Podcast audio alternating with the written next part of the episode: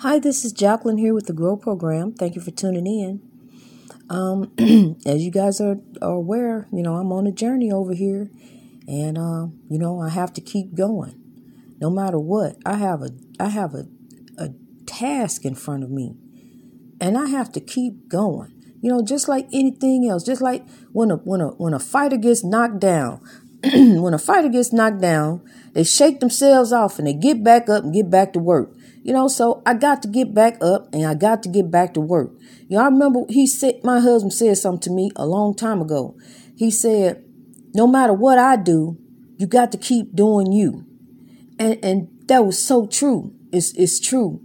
And, and it, at the time it sounded stupid, but it's true. And no, and, and, and it's true for you too. No matter what somebody else is doing, you got to keep doing you. You got to keep doing right. You got to keep living in honor. You got to keep your heart right.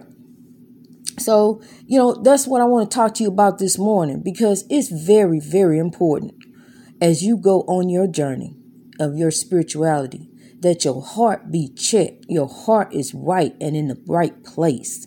And your, it, because it designs your actions it'll everything will get messed up if your heart not in the right place. If you're going to go do something for somebody, but you're going to go do it out of spite and do it out of evilness, and you know to do something else, that your heart ain't right. And you know, and that stuff like that that comes back on you one way or another, it does. You know, because the reason why is because we have ancestors who are in our lives. See, Christianity teaches us that when people die, they gone, they gone to hell or they went to heaven. And that's none of that's true. None of it is true. You know, you've been taught something um, that's been coming down from generation after generation after generation through slavery. Yo, that's where that came from. the the Christian church the Christian church ordained the act of slavery. The Christian church gave the the uh, the, the Atlantic slave trade its blessing. So that let you know there. When they were going over there getting the Africans, they told them we were bringing them over here to, to turn them into Christians. Well, yes, they did. And, but they was also turning them into slaves. They didn't tell them that part. They left that out. So, you know, and then, you know, they were fighting, you know, but but they had weapons. So you know, and and then a, a, another thing you got to think about. You got to think about this.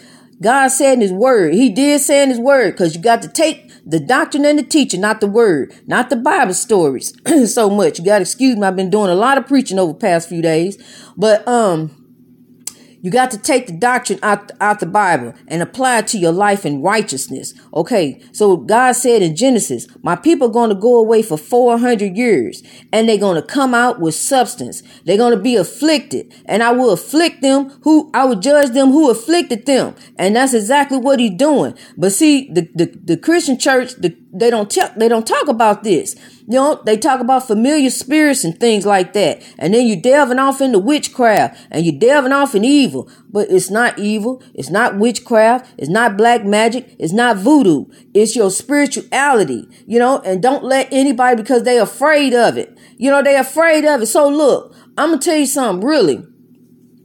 I, you know, I, I, I, I done totally came out of myself.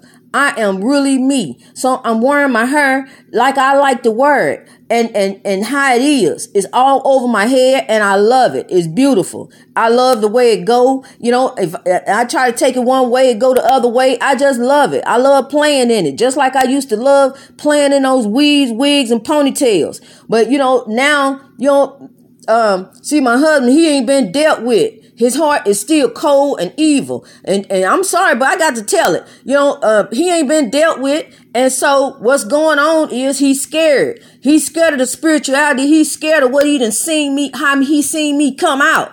Cause see, he, he, he wanted a Christian wife and that's what he married. He married a Christian wife who, who was at home praying and begging and hoping and pleading that my husband changed and that he come around and he told me to keep on praying, keep on praying. Things gonna change. And, and, and that's what the, that's what the slave masters told the slaves. Keep praying to Jesus that, that that things change, that you come out of slavery, that things gonna be better. Just keep on praying. It's gonna change. One day Jesus gonna come and he gonna save you. He gonna take you out of this. But that ain't it. It's not that, it's your spirituality that takes you out of that. It's your spirituality that reveals who really are in the journey with you and who really ain't there in the journey with you. Who got your best interests at heart and who want to see you down, who want to see you out, who want to see you drunk, who want to see you high, who want to see you dead. You know, the spirituality will reveal all of that. Cause see, you got spiritual demons in the church. You ain't supposed to be in the church no way. You don't have the time. The pastor ain't even right. You know, he in there got ulterior motives, doing different things up in the pulpit. Then you got people on the motherboard looking at folks different kind of ways. Then you got other saints, quote,